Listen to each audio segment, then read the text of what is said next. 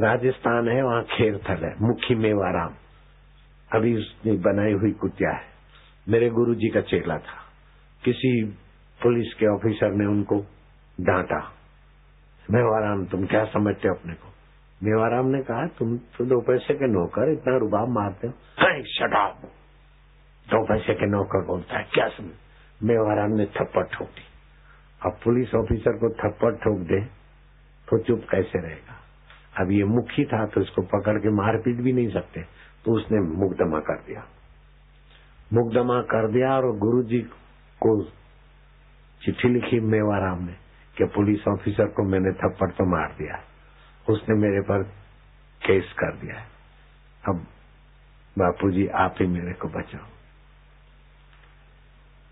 बापूजी ने उसको खत लिखा, जब भी जाए। हम्म। जज जब जजमेंट लिखे तो बोले, मुखी मेवाराम, ये कौन सी ताकत है जो मैं तुम्हें छह महीने की सजा और पाँच हज़ार दंड लिखना चाहता हूँ? मेरे को कोई रोकता है?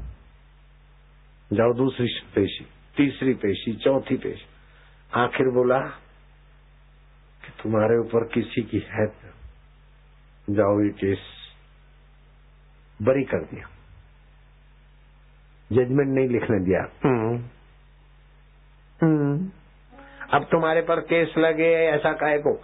जमदूत भी कुछ नहीं कर सकते, मेरी नानी मरने के बाद भी जिंदी हो गई थी।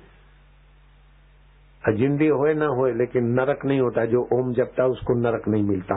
वो पशु नहीं होता, उसका मन पाप में जल्दी नहीं गिरता।